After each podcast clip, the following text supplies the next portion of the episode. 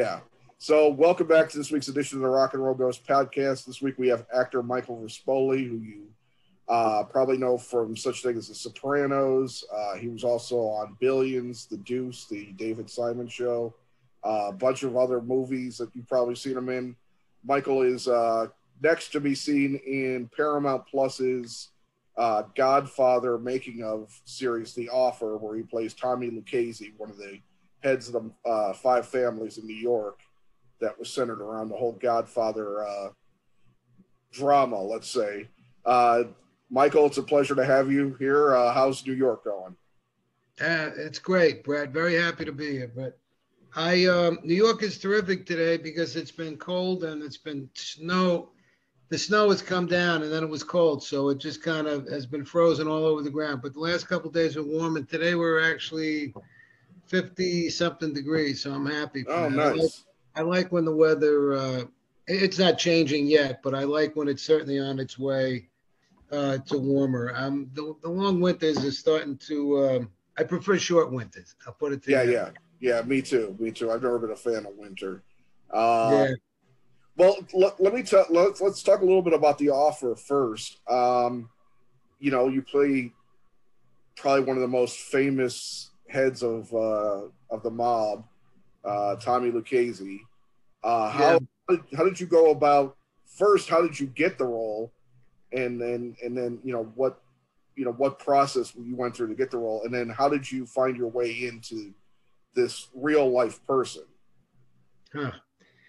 Well, listen, thank you for those questions. Um, first, I, I, I want to tell you, Brett, honestly, um, The Offer is a great series because there's uh, 10 of them, I believe. It's a 10 part series. Um, but it is not at all about, I shouldn't say at all, it's not about the, the real life mob families that were in New York at the time. We're on the outside of the story. And the great story has to do with um, um, the producing of it and how they put together this film. You know, from through it was a Paramount Pictures, and Paramount Pictures at the time was was in trouble. You know, in this early '70s thing. But they had uh, you're gonna have to help me with some of the names now because I've.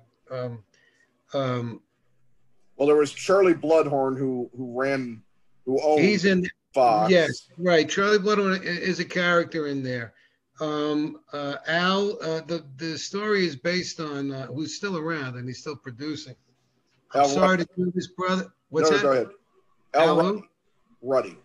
Ruddy, yeah, Al Ruddy. Uh, I gotta let the cat in, man. It's my Yeah, you go daughter. ahead. Gotta let No, no, go ahead. Go ahead.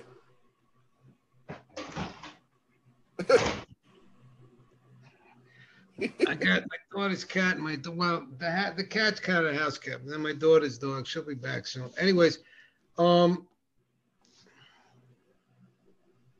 so I'm looking. Things are catching my eye in the background here. Anyway, no, no, so, no. I, I, I, get you.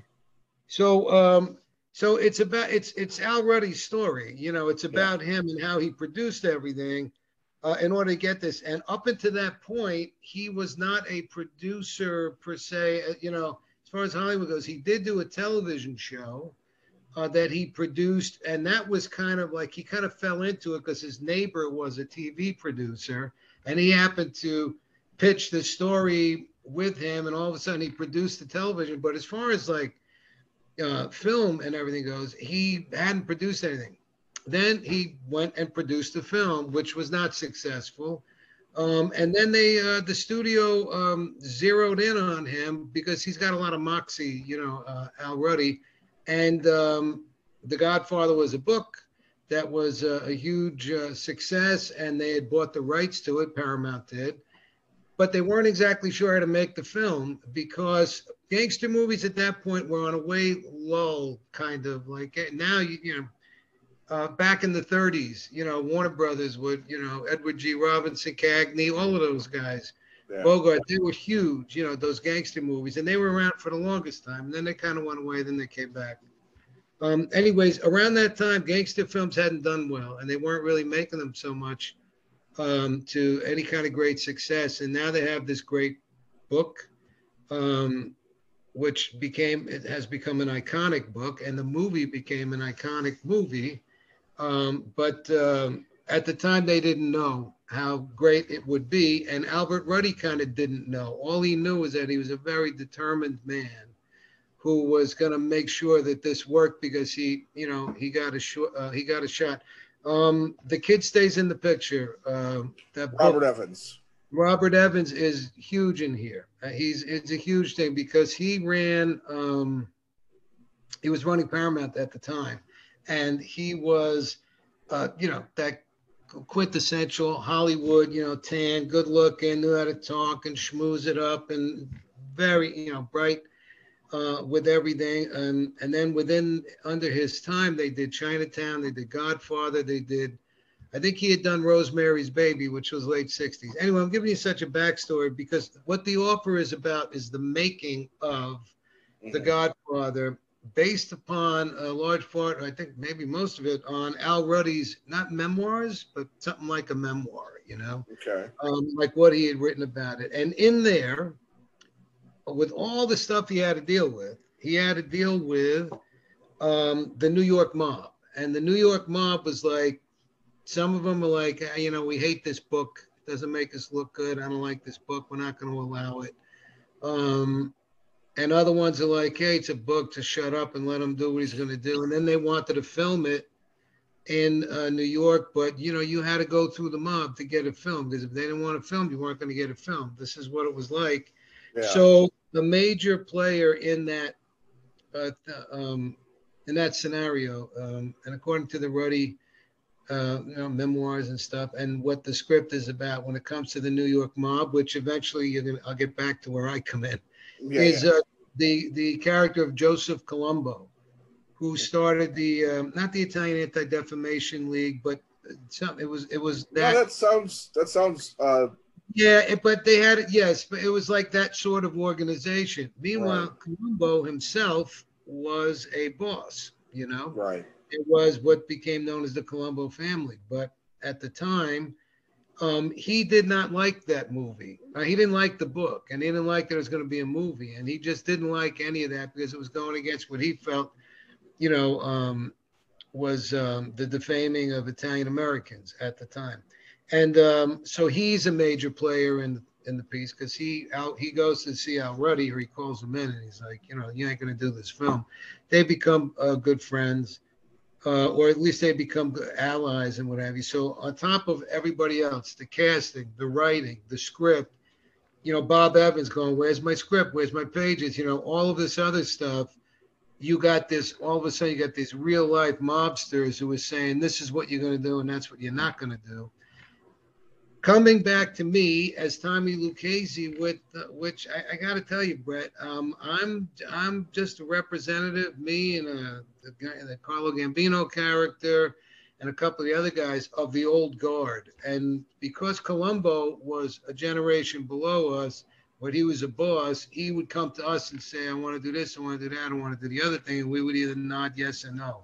So um, I wish I could say there was a hell of a lot you know, uh, more of a story turned on uh, Tommy Lucchese, but that's um, we represent the old guard. And as far as the film goes, it's about you know um, Ruddy making The Godfather, which is great. The guys who play right.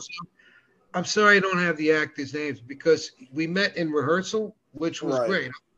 Rehearsals were great because um, they actually rehearse, which you don't get uh, a chance to do very often. But we rehearsed um, a number of times in the beginning. And then, of course, once they start shooting, there's not time for rehearsal. Um, you got the Mario Puzo character. I'm so I feel so ashamed. I don't know the actor's name right now. Yeah, I I can't remember off the top of my head. you head. know what it is? It, I should do my homework here because uh, because it's it was a long you know this was months and months ago, and um, right. I was I was so excited to do um, you know, to be a part of it and everything. But I was working on what I had to do. Um, and I was well. Your um, your section of the story, because I've read most of the the. There's a fairly recent book out about the making of the Godfather. Your, yeah, okay. section is kind of, you know, almost separate. Like Al Ruddy play. It's like Al Ruddy is central because he has to go between both worlds. He has to go between yes. and the New York, you know, section with you know, dealing with the mob because of the unions and all that. And you don't, if you don't have the unions, you can't film in New York back then, especially. Right. Yeah, but let me ask you something, Brett. What was the name of the book that you read? Uh, uh see now. And, and if you listen, if you don't have the name, that's fine. But no, no, this is the this is the best part of the show where where the host because I I've been doing this a lot lately. I've been looking up things on my phone, so I'm sure my. That's all right, man. That's why you, it's leave leave the gun, take the cannoli. Oh yes, yes, yes. Yeah. Okay, so so my thing is so my thing is I mean I've always been a you know a, these are the kind of roles I play. I play cops and I play crooks. But since I was a kid, I was, you know, uh, I was always reading about like, you know, uh, gangsters and Al Capone and Bonnie and Clyde and everybody else, you know, different kind of gangsters. But, you know, all those guys, Babyface Nelson, everybody else.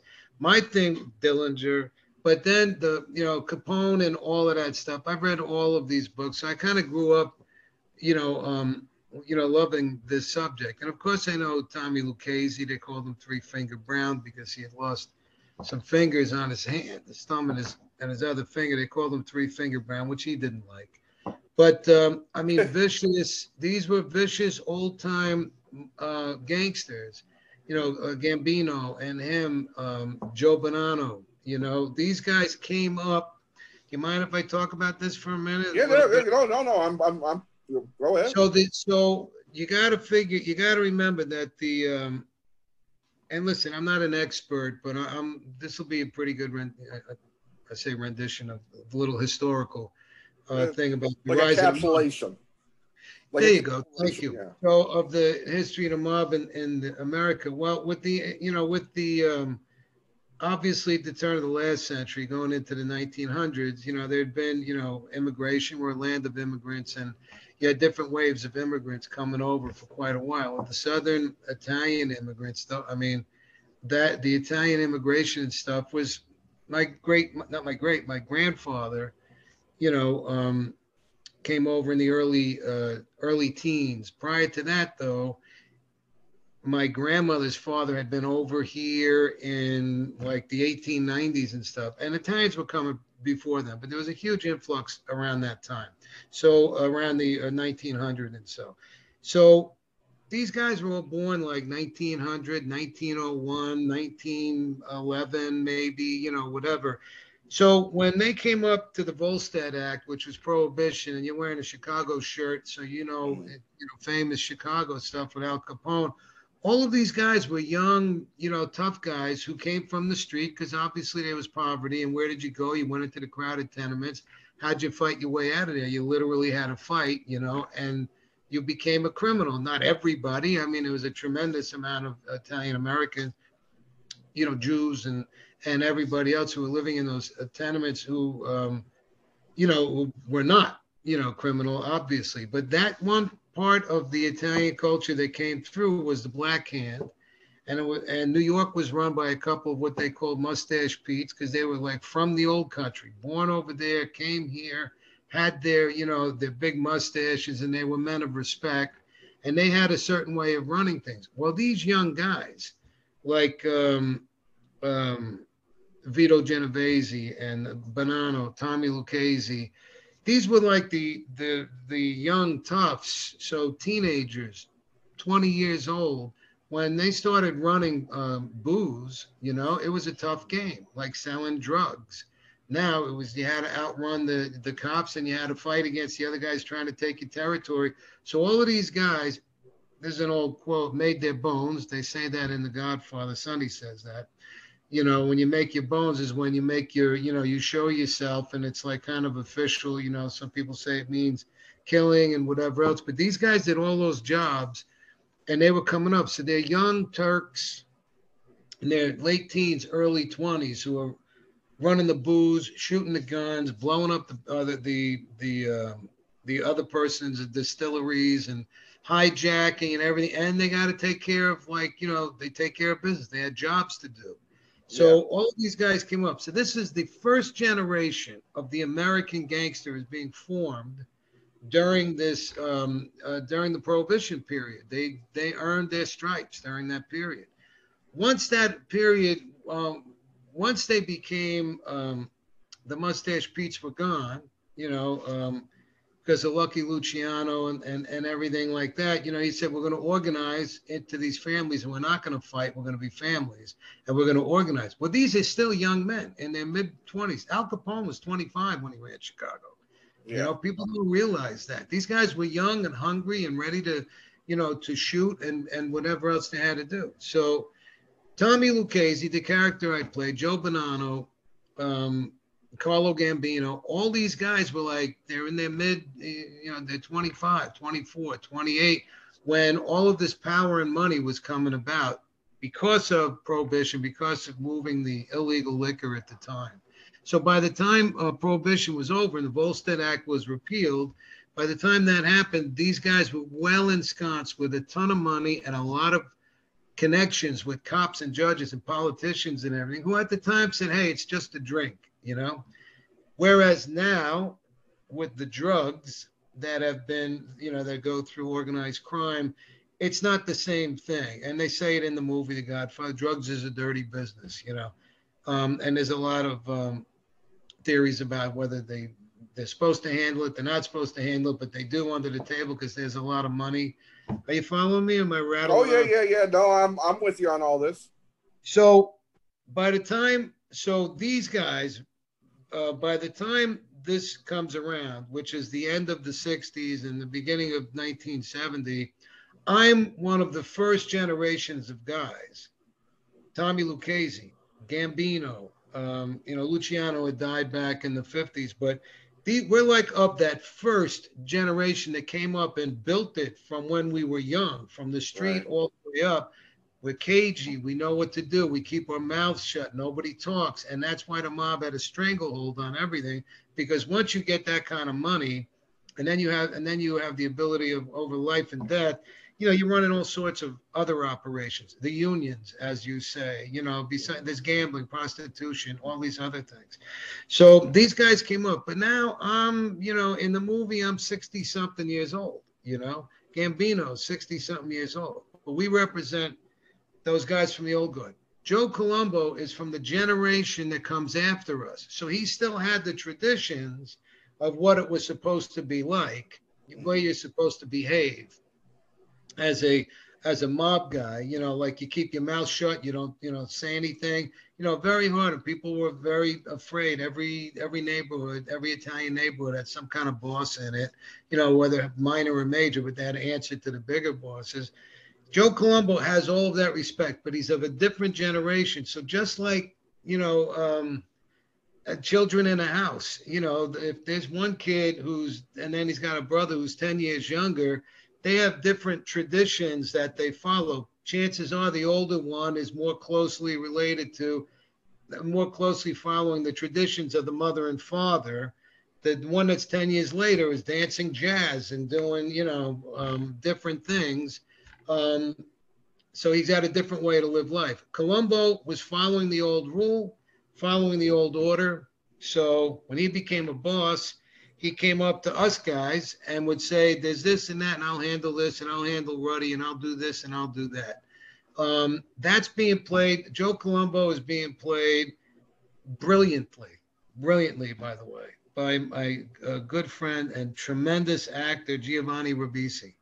Uh, yeah. He's just great. Everything I watch Giovanni do, I'm, I'm just amazed at. And um, and he's terrific. He plays Joe Colombo in yeah. this. Um, so um, so I guess I don't know. I just got lost because I'm freaking rattling away. well, Giovanni looks completely different from I. I don't. Oh yeah. I, I haven't seen him in a while in something. Um, he, he put it. Listen, he worked very hard on that because Giovanni is, you know, he's he's, he's a, uh, you know, he has a slight build, you know, he's um, but he put on weight and he worked very hard putting that weight on. They're not padding him with stuff, yeah. you know, like he did the work. He's that kind of a disciplined actor that you know he sees the way in and he sees the way he's going to go, uh, the way into a character and and he goes all the way. He's really, I'm telling you, I've always, before I worked with him, I was like, this kid is great. I call him kid, you know. But, yeah, yeah. But my thing is, so it's great. And he plays uh, Joe Colombo. The, um, um, Miles Teller it plays Al Ruddy. Right. And uh, listen, I've always admired, you know, I mean, I've always admired everything about, I mean, all the the you know the films. When I watch Miles Teller, I'm like, this guy's really good. I mean, he's terrific. yeah. I've never worked with him before, but I didn't have any scenes with him either, so I can only observe him during rehearsals. And during rehearsals, he was sharp as a tack, and he was great. I mean, I can't. I mean, I didn't work. With, I only worked with the mob element and Giovanni, so I can't. Right, Julie, right. Julie Temple, you know, is she blows my mind. I watch her and I'm like, I can watch her. She's just great. You know, she's great. So they have a tremendous cast that's in here, and I'm so happy to be a part of it. And then the producers of the uh, of the um, the show couldn't have been uh, more generous with everybody's time. You got to remember we were filming this in full blown COVID time when there's all the restrictions on the sets and everything. So there was everybody had to be you had to do your testing, you had to do everything, and there was the mask wearing and, and all of that. But it's a very, very large cast and a large crew. And they all work so hard, you know. So um, you know, people put in that extra time to try and keep everything um, you know, the production rolling, you know. So I'm looking forward to seeing it.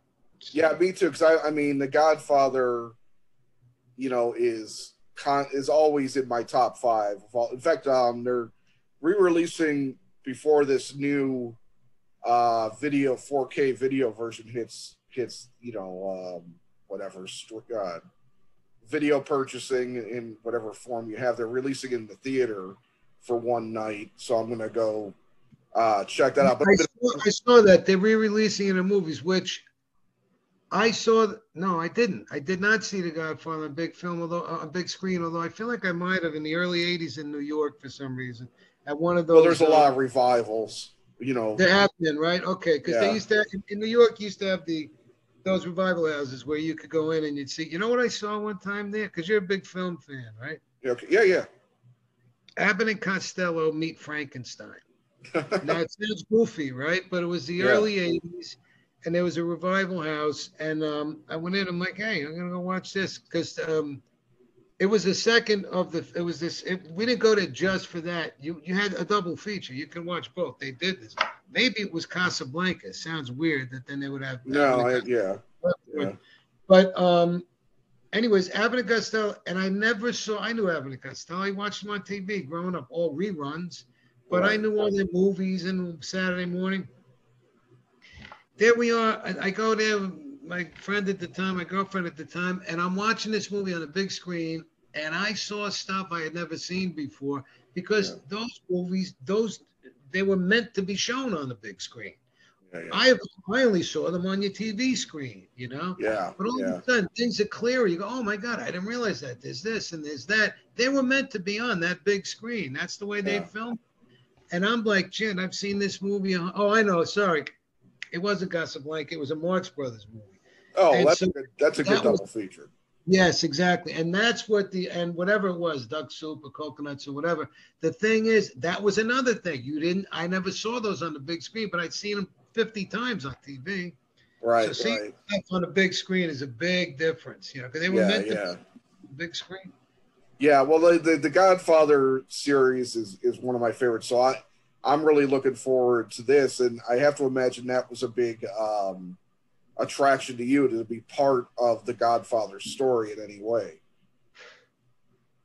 Um, it was great, and I loved it. And Nikki Toscano is one. Uh, she was kind of like the showrunner, like on the set. I mean, and she is, she's fierce. I mean, like nice, sweet, everything like that. But I mean, fierce. She's got a, an eye. She's like this, this, that, that, and big smile on her face. And she was like running things. And so when I was on the set and being part of it, um, you just felt like a, a family. She made everybody feel like a family. How to get your work done, you know what I mean? Oh yeah, She, I mean, you know, she's just great. Dexter Fletcher, Fletcher was the one who cast me, and he is um, a tremendous director. He's the one who said we got to do rehearsals, pal. And I'm like, I live in New York. How am I going to go out there and do rehearsals? You coming out and doing rehearsals?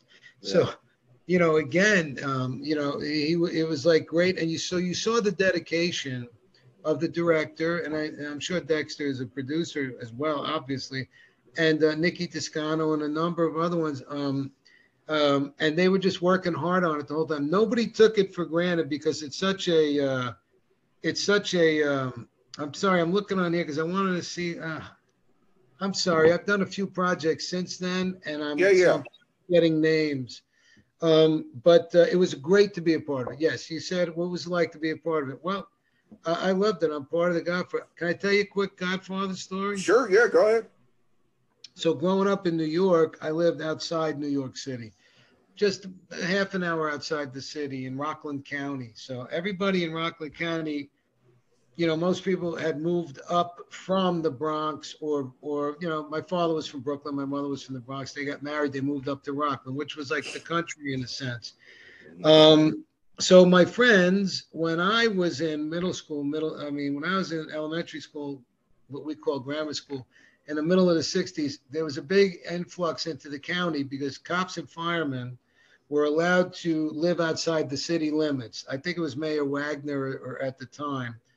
Um, not that I knew it at the time, but he finally allowed cops and firemen. There used to be a law in New York City. Yeah. If you were, if you lived in the city, if you were, had a city job, a cop, a fireman, sanitation, or whatever, you had to live in the city limits. Right. Well, that was being pushed at through the 50s and what have you. And then by the time the 60s, middle of the 60s, they said it's okay, you can live outside the city. So there was a big influx. So a lot of my friends that came up in the middle of the 60s and you know continuing into the 70s, you know, moved out of the city. Um, you know, were coming up from the Brook, from Brooklyn or the Bronx or or whatever else. During that period of time, I grew up in a very proud Italian American household. My father had a hardware store. It was a big store in a little town. I'm one of eight kids, and um, and uh, you know that was a big it was a big thing. When you hit around that age, around 10 or 11 or something like that, you start feeling like that Italian. Like for me, my cousins, my aunts, my uncles were Italian. You know, that's it. Yeah. But there was a big move by Joe Colombo and I'm going to look up this. It's the it, Joe Colombo. It was something else besides the Anti Defamation League, but um, and there was a whole thing. Kiss me, I'm Italian, and there was Italian T-shirts with Italian flag, and it was like you're Italian, you're Italian, you're Italian, and people would wear the, the horn, the corno, they call it, on the on the the neck, and it was like where the hats would be like green, white, and red, you know. Yeah. And yeah. um, and the whole thing was all of a sudden I'm coming into that going, yeah, I am Italian, I'm Italian, I'm Italian, and that keeps going on up into, you know, when Rocky comes out, you know, in '76, you know, um, uh, you know, being Italian, Eddie Murphy used to make a joke, you never want to get into a fight with an Italian guy. Right after he saw Rocky, you know, it was kind of funny because you felt that pride. Oh yeah, yeah, I'm Italian stallion.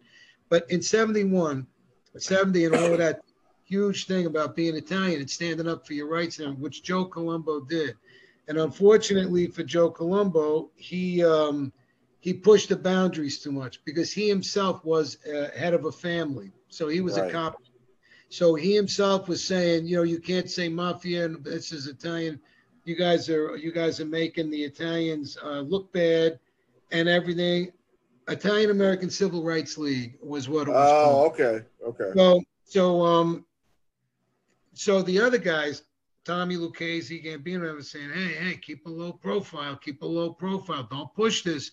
But they're kind of making, they're getting power from this too, and they're making money from it. And Joe Colombo is doing all that. But at the time, I'm a kid, 10, 11 years old. I don't know any of this. I just think there's an Italian guy who's, you know, making sure that we're standing up for ourselves right. and everything. But when he gets um, the assassination, which didn't happen immediately, but he gets shot and everything, goes and becomes um, and goes into a coma at Columbus Circle that year in 1971. It was a huge thing, and the whole thing was who did it? The old guys wanted him to keep his mouth shut, or um, or was it the person who actually pulled the trigger and then his bodyguards immediately killed them? Was it yeah. Joey Gallo, who he was in a huge fight with, who, by the way, a year later was killed in Little Italy, you know? Um, so that you, they don't know, but they think because uh, Joe Colombo was um, stepping out too far, like he was calling, uh, calling too much attention to himself. Right. Not like Don Corleone, who never called attention to himself. That's why Right. he was so powerful. One of the reasons, you know, they say that about Lucchese too, and Gambino. You know, not fancy clothes, none of that kind of thing. Quiet, wielded a ton of power. You know. Anyways, and that gets dealt with in the whole backstory of the Albert the Albert Ruddy. Um, these memoirs that are talking about making of the Godfather, which is called The Offer, which is what this show is all about. They show that uh, dynamic and that you know going head Yeah. to head. Yeah, Um, that was a that was a pretty pivotal time for the New York mob, especially um, because it, there was And for an impressionable Italian American kid at the Yeah. time, I was like, you know, I, I felt so proud, you know, to be Italian. We were always proud of being Italian, you know, being Italian, you know, they had to go to school, had to go to church. We did everything like that. We were not in that criminal element side of things, you know, as so many Italian Americans were not, but uh, people would think you might be, you know, because of the old um, the old stereotypes and the tropes. So when Joe when when Joe Colombo said, "Don't think of us that way," and they they never say the word mafia in The Godfather, right, right, and he said, "I'll let you do this, but you can't use the word mafia." According to the script, he hated this book. He thought it made us. He thought he made the Italian Americans look stupid. He did not like the book. But Albert Ruddy, who is a tremendous producer, legendary, um, kind of just kept going forward. And he, he said, yes, yes, yes, yes, yes. We won't do that. We won't do that. We're going to do this. Putting that film together with so many loose parts, and then you put it together, and honestly, it's it's a uh, it's a perfect film. I mean, you know, it's Yeah. hard to say. There's only a few phenomenally, you know, perfect films. You know, right. No, that's that's. I think that's very true. I think it, it that's what's amazing about it is that all that strife that you know took took it to get onto the screen, all the fights that you know Coppola had over casting and the the internal me- the internal fights over Coppola and and dealing with Puzo who could be from what I gather hard to deal with as well. He would stop writing for a while and go on like a gambling, you know, you know, yarn. Listen, and you know, food was big. You know, food's always big with Italians, but Yeah. um, like food was a big thing because they both like to eat. You know, but Coppola and um, uh, what do they call it? The guys. Uh, I'm doing it, man. I'm sorry. I got to do it Right. this way. Uh, Dan Fogler plays Francis Ford. Yeah, yeah. Right. tremendous. I mean, I'm like, holy shit, where'd you find these guys? You know, um, and then Patrick Gallo plays Mario Puzo. They got tremendous scenes together, and I'm like, ah, I love those scenes. I love those characters. I mean, they, you know, they really bring things to life. You know, um, and that was, and it was a time where these were young guys. Like, you know, Puzo thought who he was. Not, I don't want to say that. They had egos. You know, you have to, you know, you got to, you got to you have to negotiate around the egos of everybody. When you're young, you're like, yeah, this is the way it is, and that's the way it's going to be, because that's my artistic purity and stuff. And Right, right. you have to. I like those stories because you know there's a clash, and you know once there's a clash, you get the fire, and the fire is what we all love staring at. You know, yeah, so yeah. Um, and this is true. This is you know based on all true things. So. Well, what I love, I've always loved this is this has been well known for a long time is how much Coppola didn't want to do The Godfather. He thought it was trash. He he, he just he didn't he didn't think anything of it. He wanted to make art films, and what he ended Well, he up had written, he had written making Patton. an art film. Right, he had written Patton, and Patton was, you know, was a huge. I mean, you know, obviously, it won. I, might have did it win best best picture? Certainly. It was he was he won he won for screenplay. Right. So, so you know, he wanted, you know, these powerful with these things and what have you. And I believe he had directed. I believe he had directed so, something prior before that, but He here had direct was- yeah he did um he worked he did some Roger Corman stuff. I think he did Dementia Thirteen, which is a horror film. Right. So so once Corman. when he gets this, and now he and once they come around, it's a really good scene. It's so well written. God, what the fuck is the writer's name? God damn it. Excuse me. Sorry. He was. I gotta look it up. I'm sorry. I've done a few. I've done a number of projects. Yeah, well, he um Coppola had also directed The Rain People before then too, which uh I forget forget who was in The Rain People, but All right. So so with that being said, right? With that being said, he had his way that he was going to do it, and because right. he wanted to do art, he knew that world so well. He's a, he's the son's he's a son of a, a immigrant. You know, he's the son yeah. of that. World. So when he was able to put that on screen, which is hard, you know, not everybody remembers things. You know, you remember things through rose-colored glasses or something. He just caught that world. It's like what Scorsese does. Scorsese knows that world so well, and and then he does it. So when you say you write what you know, and Puzo, of course, knowing that world because he's a you know writer um and whatever, like you know, he knows of that world Puzo didn't want to write about the mob. He was writing some other book, and people used to go to book. They still do it, but you go to a bookstore and you read parts of your book. You know, mm-hmm. um, in order to help sell it. The author's here tonight. Come and get a signed copy. Yeah, yeah. Now you don't know the name of the book. Oh, uh, the Fortunate Pilgrim was it, or um, the Sicilian, or something? And they said, you know, they really picked. They really perked up when you were writing reading about the mob stuff, you go, yeah, the mob stuff, you know, that's crap. You know, those yeah. gangsters are no good. You know, he has pride being an Italian. You want to do, but then he writes like the quintessential. Well, what was interesting is that he, you know, in the, that book I was saying I was reading, is that they talk about he did he did a lot of research, but he just happened to kind of know because of the neighborhood he he grew up in, and because he was a gambler, he had you know, um, he, he knew the bets and knowledge. Yeah, he knew, he knew. Yeah, you had to, you had to, you had to put your bets in with a bookie, and the bookies were all run by the mob. So right, right. Yeah. So I mean, that's what I mean. Like my mother grew up in the Bronx. My grandfather had a fruit and vegetable stand, um, you know, store. You know, started as a stand, but you know, worked up to a store and what have you. Um, my mother said that everybody, when she was a kid, little girl and everything like that, every neighborhood, all the neighborhoods had that mob figure in that neighborhood. Oh yeah. and you didn't deal with it. if you weren't involved with them, they weren't involved with you, uh, sort of thing. But that neighborhood had somebody like that. Um, and she was aware of it. And as she grew up, she said, you know, there was, um, you know, as she grew up,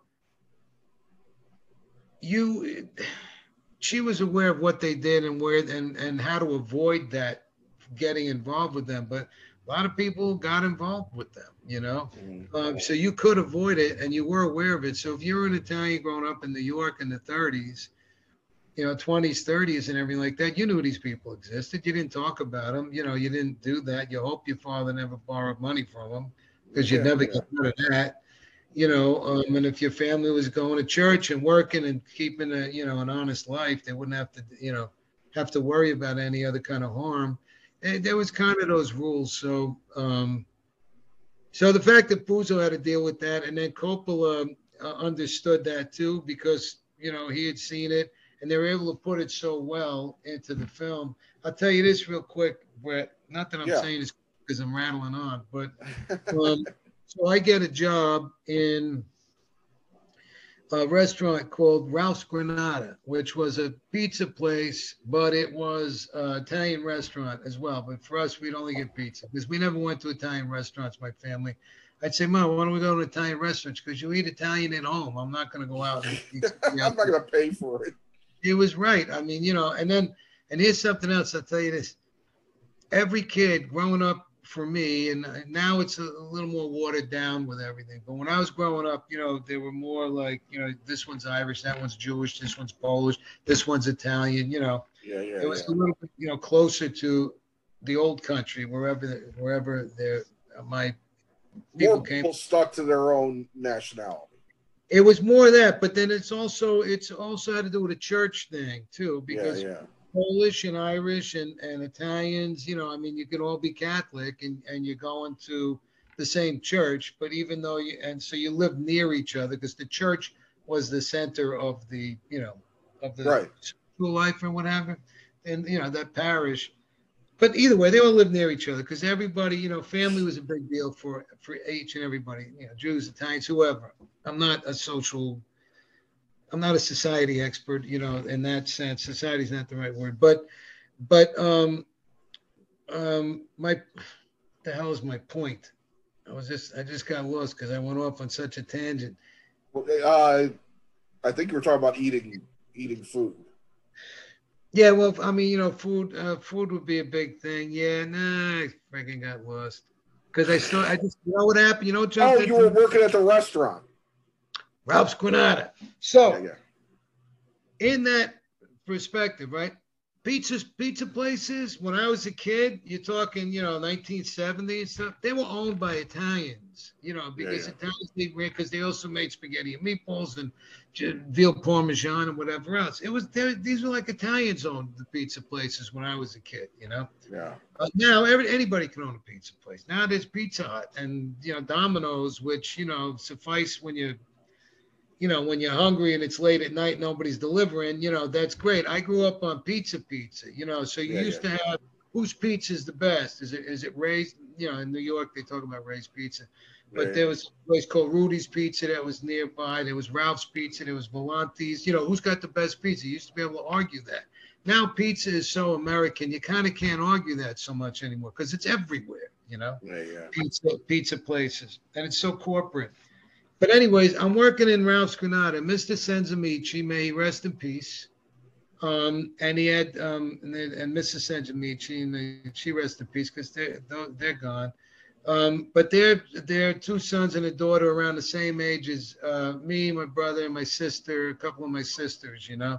So we got to know each other because their restaurant was not was in the same area that my family's hardware store. So we'd spend a lot of time. When I got older, and I was a um, senior in high school. Um, well, I worked there. I was a dishwasher, and I worked for Mr. Senzamichi. But let me jump back. Mr. Senzamichi happened to know somebody, or somebody knew him, a distributor of the mozzarella or something that he would buy, and they said, "Hey, they need extras for this movie called The Godfather." So Mr. Senzamichi and his wife and their kids were extras in the wedding scene. Oh. Um, they shot the wedding scene, right? And I didn't know what the hell that meant. And I, I'm a kid, so I mean, I don't know any of that, but I knew of the story. And then they said Mr. Senzamichi got into the film.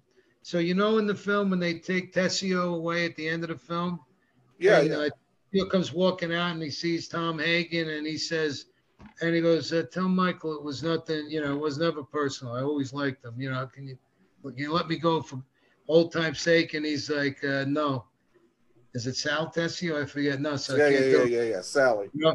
And they take him away, and then they take him away. Well, Mr. Senzamichi clears a belt is one of those, one of the the guys who were putting him in the car. You know. Oh wow. Yeah. So it's great. Whenever I see the film, I go, "There's Mr. Senzamichi," you know. but anyways, in the restaurant, I you know I worked in the re- you know so I knew that. But when I as I'm growing up and you go to the different Italian, the different pizza places, wherever it may have been, there's a famous iconic picture of the Godfather. Uh, it's an in between shot. You know, it's a it the actors are leaning against the car. Marlon Brando, um, Al Pacino. Um, uh, what do they call it? Yeah, James. No, James Caan, John Cazale. They're all like just leaning against the car. You know, it's like at the wedding or something, and it's like when you know, in between the takes, they're moving the cameras. It just happens to be a casual picture. It's not a picture out of the film. You know. Right. And that that picture, you would see in the back, behind the counter at all these different pizza places or Italian delis, everywhere. And you're like, and I and it was in Mr. Senzamichi's um, restaurant and I always think it, it's there because he was in the movie. It makes sense to me. But I right. see it in other places, and I go, "Were you in the movie?" And we go, "No, no, it's the Corleone family." Yeah, yeah, I know.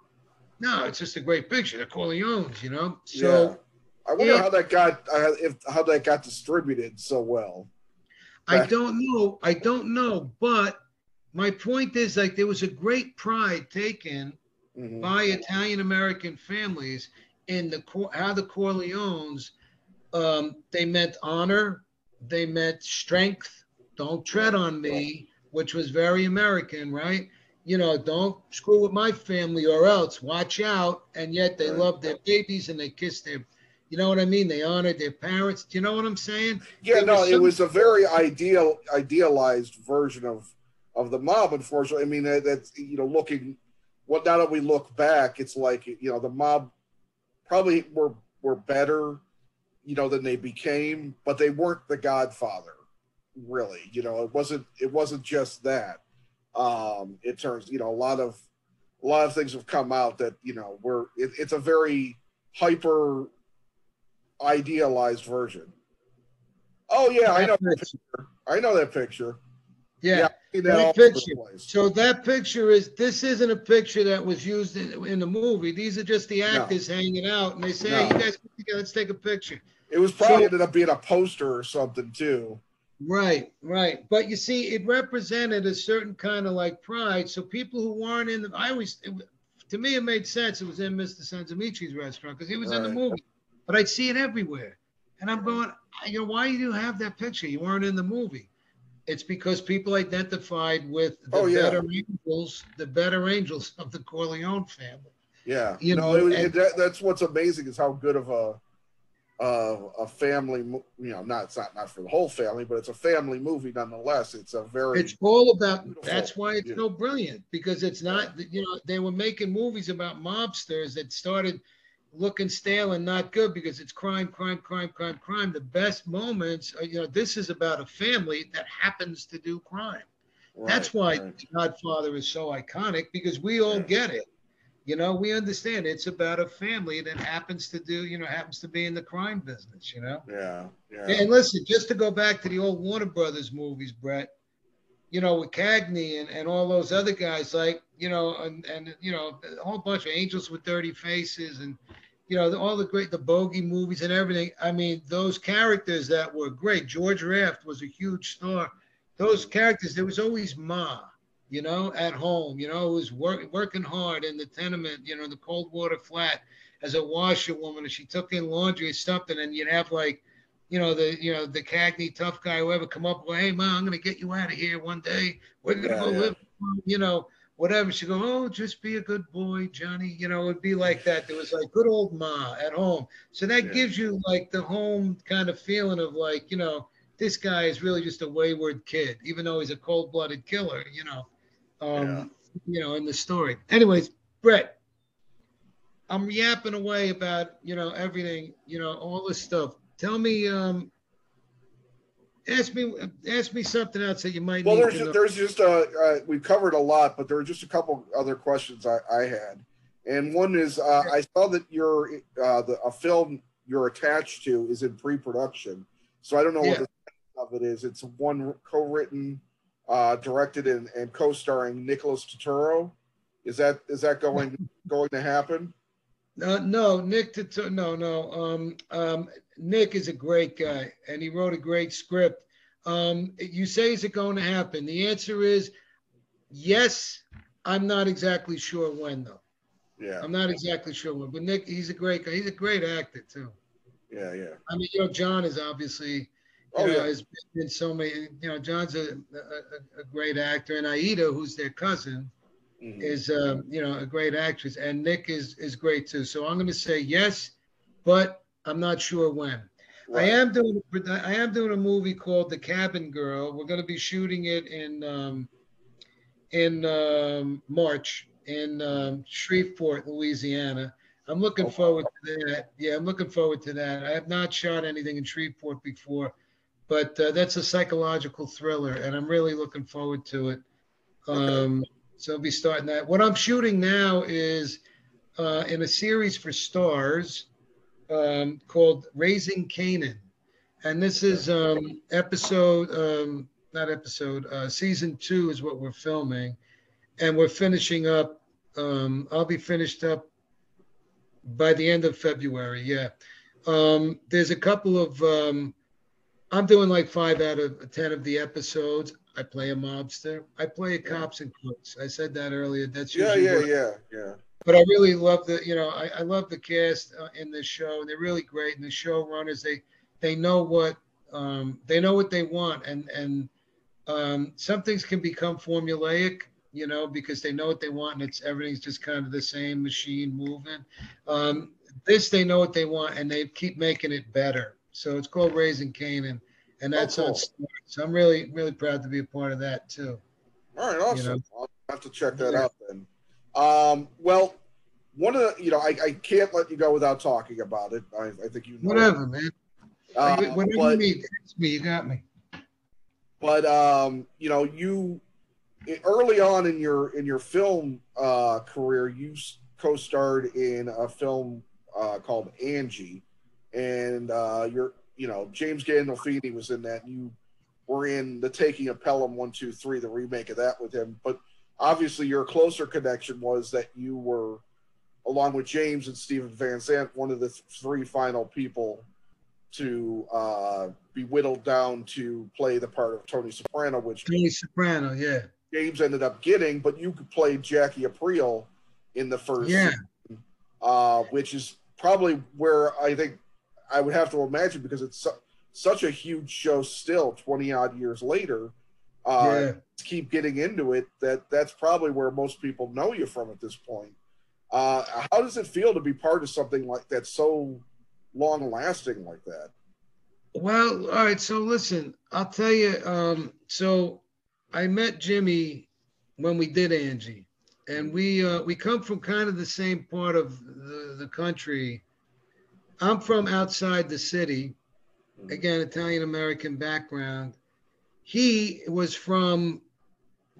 I'm right on the border of New Jersey, where I grew up in Rockland County. He's right. was from Jersey, Park Ridge. So I mean, we were we grew up, you know, 20 minutes from each other. Not that I knew him back then. No, no, but it's still that, that suburban. It's that, but that same suburban working class Italian American thing. So when we met up, we got immediately we got very close. We both like to go out. We had a good time. We could, you know, paint the town red and and stuff like that. He was in Angie.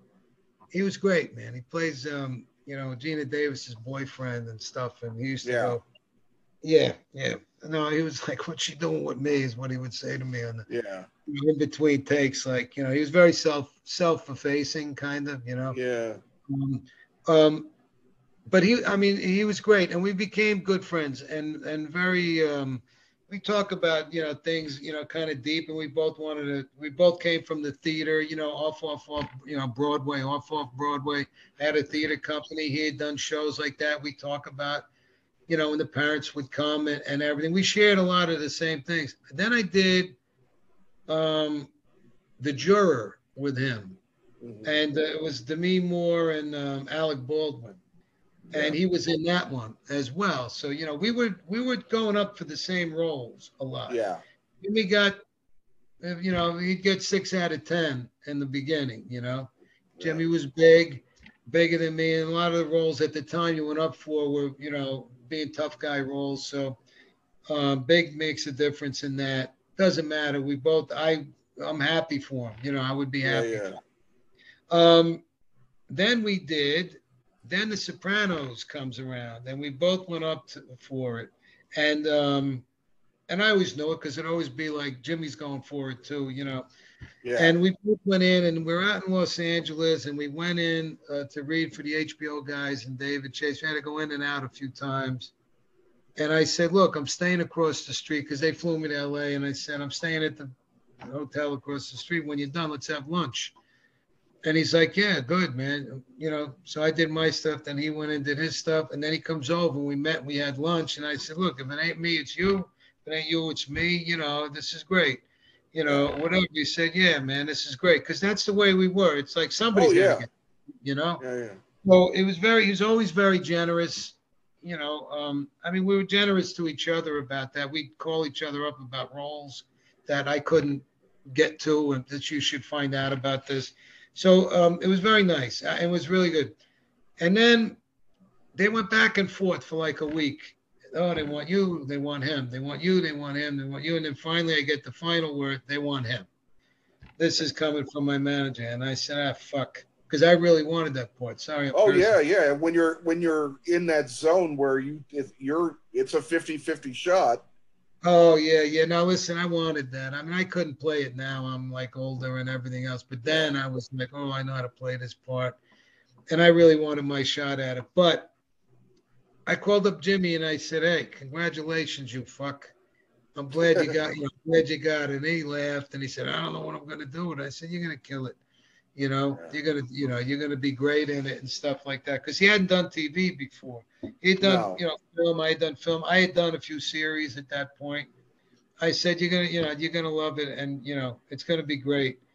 Um, and I was, ha- you know, again, I was happy for him, but I, I, you know, I just knew when I read that script how great this is, and I thought it was going to run for a long time, and I would have loved it because they shot it in New York, you know, and that's where I, I live, Yeah. and I was just starting a family at the time. So, anyways, the rest is history as far as, as far as that goes. But David Chase called me up and said, you know, I want you to play this part. It's originally written for an older man like 75 years old, but I think it's better if he's a contemporary of Tony's. And I said, Mhm. all right, let me read it. And I read it. And I go, hey, I die. I don't want to die. You know, this show's going to run. I told Yeah, David. yeah. He said, well, we don't know how long we're going to run. You know, he came from, he had come from uh, network TV. He said, I only got Right. an order for 15. And network TV, they give you an order and then they, they cancel the show after four or five of them. They, you know, there's no guarantee. But this was HBO. It was a new animal, and he was still had the the network TV thing in mind, I imagine.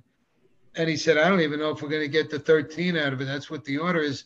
Because I said, make me a boss. You know, I don't have to be on all the time. Uh, Make me a boss or a guy who comes up from Philly or come up from South Jersey every once in a while. I got to be a regular. And he said, I don't have any characters like that because, you know, you arc out your season, you know Right, right. was on my phone in my apartment at the time. Um, he said, I don't have anybody like that. And um, I said, well, I, you know, I don't want to die on the show. This is a marathon. It's not a sprint, you know. But again, he didn't know how far he was going to go. So he Right. wanted me to be a part of it. And I always appreciate that he called me up at home and asked me to, to you know, to be this because this is all I can offer you, you know, um, at the, at that point. I said, listen, what else if I do? I'll do it, but how about you make me the brother who gets out of prison next year? I'll shave my head. I'll be the brother, a twin brother, come out of prison, and I'll do all of this, Yeah, yeah. you know. And then I'll, I'll do that, and like he's looking for his own stuff, and he goes, "Hey, that's a great idea." He didn't say it's a great idea. Yes, I'll do that in your cast. But right. But they ended up doing it basically with David uh Proval. David Proval. Oh yeah, he did. He did. Yeah. Who- you, Who, in my opinion, his character was absolutely the the, the he, David's great in it. Uh, don't get me wrong, Yeah. but Richie Aprile was the biggest hard on that series Oh. absolutely ever had. He was a fucking lunatic. yeah, yeah. He was, no, no, he was a lunatic, and Davey Proval was great at it. I mean, he was Yeah. a lunatic, and you know it was great too. Joey Pants some years later, Ralph. yeah, yeah. well, He originally wasn't their first choice. He they wanted Ray Liotta, I heard. Well, listen, in the Yeah. new that new Soprano thing, um, Ray's in that, yeah, Ray's in that, and guess what? There's a two, there's a brother in prison and a, and a, and a right. brother. So listen, I'm going to tell you right now, the victors. What, what do they say? The victors The right. victor gets the spoils. So, well, not it's not just the spoils, but you know who writes the history? The ones who win, right? The- Right, right. So you know you'll hear this story from you know who knows how David tells it. It doesn't, or or whatever else. But I'm telling you, that's this is exactly you know what happened. Yeah. And um, but I've always appreciated, and he was always very supportive of other things that I did. Uh, David Chase was very nice. And then he, and then in the third season they had a flashback thing, and they brought me back on. Yeah. And what's great about that show, and I'll tell you what's so great, is like I knew Mike Imperioli. My first movie, I did it with Michael, and then I did, and later on with Jimmy, I did a movie called Lonely Hearts, Okay. and we did another movie together. Well, but taking a You did yeah. you did the remake of Pelham one two three. Yeah, Pelham. Yeah, yeah. Um, but I'm saying, but we also socially we knew each other, and and you know, I mean, we. His son Michael, my son was born uh, first, and within the year, about a year later, Michael was born. I feel like it was a year later, um, and uh, and he, um, so I knew Michael when he was little in New York, but then uh, the mother and everything moved out to L.A. So Jimmy wanted to be out there with him, and this is after a bunch of years. So I hadn't seen Michael since he was a baby, little, and he, he wouldn't have remembered me. So when we were doing the Deuce, which I love doing the Deuce, you know, Yeah. uh, Jim, you know, with um, uh, David, David Simon. Simon and George Pelecanos and and everybody in the cast and James um, Franco, was a great guy, but I mean he was he was um, a really big part of the um, uh, the creative process there. But uh, you know, I'll just say it. Uh, I'll say it that way. And um, and then Maggie Haberman. Sorry, sorry, that's freaking the New York Times. Maggie Gyllenhaal, who's Right, tremendous. right. And I don't know if you saw the movie The Lost Daughter. I haven't yet. What, oh, what a directing debut! I mean, I'm Yeah. like, holy smokes, tremendous. She's she is fierce and fearless, you know. And um, anyways, it was a great it was a great cast and, and great to be part of all that. Anyways, in the second season, they brought in Michael Gandolfini, not stunt casting. He earned that part, and he Right. was great. I mean, he was just he was great. So it was nice to see him after all of these years. I think he was 18, 19. Yeah. And I'm like, you don't remember me, pal, because I used to see a lot when you were little, you know. But Yeah. um, but he was um, he was great. And then I happened to do a film with him called Cherry. You know, I just oh right, uh, Russo brothers. yeah, yeah. And Michael was out there, but um, so Michael, myself, uh, a couple of the other actors in the Deuce, we would go and see a Broadway show, then we go to a restaurant. James Franco, you know, as well. Um, all we all love going to. We'd see theater, and then we go to a restaurant and kind of BS and everything about it. So we got to know each other, everybody very well. And on a creative end of things, it's great sitting around and, and BSing, you know, you know, you argue about a moment in a Truffaut movie, you know. I mean, like Yeah. it's great. You love that kind of banter. But jumping back to the Sopranos, it was a great time. I'm very proud to be a part of it. I'll be honest with you, it was tough that I couldn't be more of it at the time because it just kind of took off and it had a life of its own. And it's very, very hard. I did so many, I've done so many shows and series and everything else. And it is really difficult to find a show that goes on the air and stays on the air. Never mind, becomes an iconic show that's in the Smithsonian. That happened with The Sopranos. And as much as I wish I had that part, Jimmy knocked it out of the ballpark. Oh, he yeah. he knocked it. He knocked it out of the park. He was an astronaut, and everybody where else were flying airplanes. Um, he he was great, and so they they made the right choice. They made the right choice Yeah. for him. I you I would have been good. man. I would have been really freaking good. but he they made the right choice. So Yeah, I get I get that, and he, he's somebody. When I first, I've said this probably in some other, because I interviewed um, Paul Ben Victor recently, and he was in True Romance with him, and we got to talk talking about uh, James, and I said that True Romance was the first movie I ever saw James in, and it was when I saw that film, I looked at him and I saw well, this guy, this is somebody to watch. And he came out with Angie, you know, you were in that, and then he was in something with John Cusack, uh, Money for Nothing, or something like where he played John Cusack's brother. Ji- Jimmy Jimmy stuff did around the same time. he didn't like a lot of the films he did. As all of us actors, like I don't like watching myself. Yeah. because I'm always going, ah, you could do that better. You did that freaking thing, and you made the same mistake you did in the other project. You know, yeah, yeah, you become critical of yourself. And once they Yeah. say, cut, we got it, check the gate, moving on, there's nothing you could do except pray that they got a great editor, you know, Right, because right. because that's what you do, except for stage. I mean, stage, it's you up there. Once they say places, curtain, and then, you know, till the end of that show, you know, when the curtain right. comes down. But in film, you you uh, for me, it's like you always hope. I watch and I, I, you know, I'm not a perfectionist, but you know, you kind of cringe at certain things. And Jimmy was the same way. He didn't like Yeah, it, yeah. you know, watching himself and then because you know you become self, um, almost too self-aware or something or other. But true, true romance. He said, "I'm really good in this."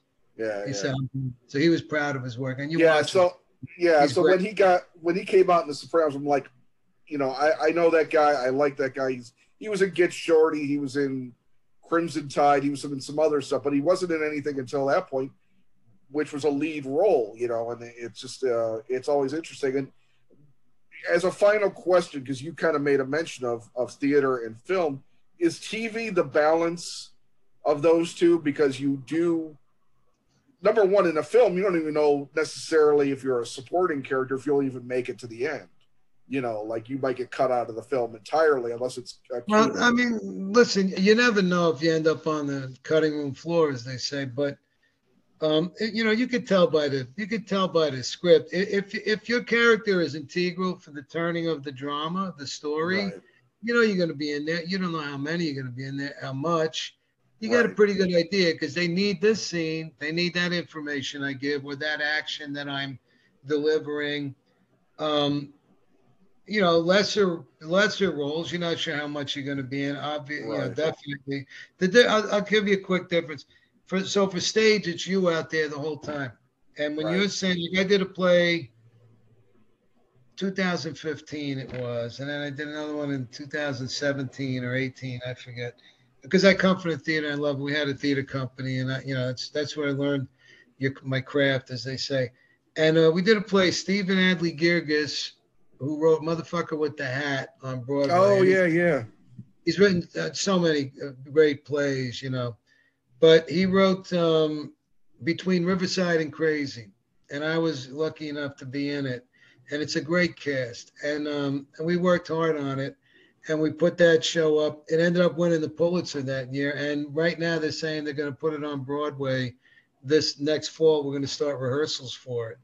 cool. The difference when you're doing a play, one that you like, one that's great like that, like Steven's play, is that they say places and the lights go up and it's you in front of that live audience, which is again what I trained from, and so did Jimmy Gandolfini, Mike Imperioli, and and you know guys like that.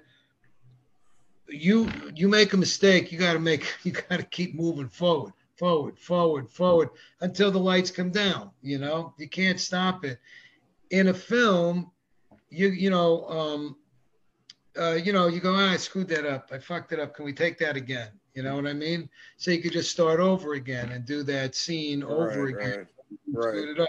But if there was a bobble in the middle of that scene, let's just do a pickup because you're editing it together. So the difference is, you know, the discipline on the stage you know, but you're rehearsing for six weeks, and then you got two weeks at least of previews.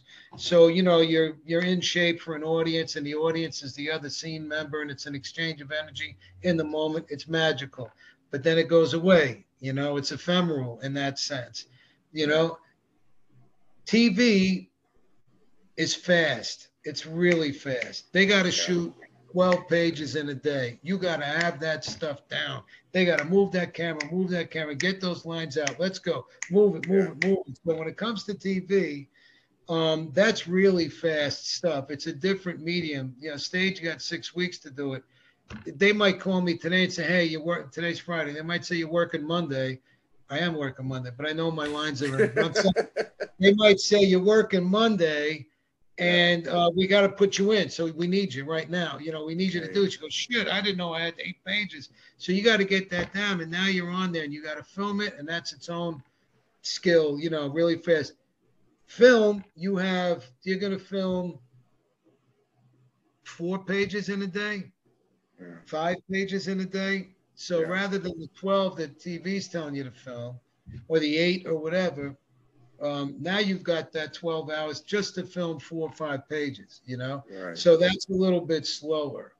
Um, so therefore, there's a little more concentration, there's a little bit more time to ease into it and get into it. A lot of times with TV, there's a certain amount of brown and serve because they got to get going. They yeah, got to get, we got to get today because we got to get tomorrow too, you know? Yeah. Am I answering any of that right? No, no, that makes I, that's a that's a that's a good answer. I think that makes perfect sense, and I I, yeah, I, so yeah, I. No, I was just going to wrap up because I, I've, I've, Yeah, good. Let's wrap up, brother. We've got we've gone over what I expected you to to do, so I. Because I'm yapping away. I'm just. No, no, well, yeah. I know you you were great. Yeah, this was a great this was a great talk. Um, good. But I, I want to thank you, uh, Michael Rispoli, who's soon to be on the offer on Paramount Plus. It's going to be you know the subscription thing. You got to you gotta sign up for it. It's it's gonna be good. I think I, I have a really good feeling about it. It's gonna be great. It's yeah. gonna be great. Really, you guys tune in and watch it. It's gonna be great. Yeah, uh, and he's also working on season two of Raising Kanan for Starz, so be on the lookout for that. Michael, I wish you the best of luck with everything. Thank, Thank you for you. taking the time today. Uh, hopefully, we'll get a chance to talk in the future. Sounds great, Brett. This was great. I wish you all the best. And uh, yeah, yeah, I'm looking forward to the next time. All right. You have a great rest of your day. You too. Take care now. Take care. Bye.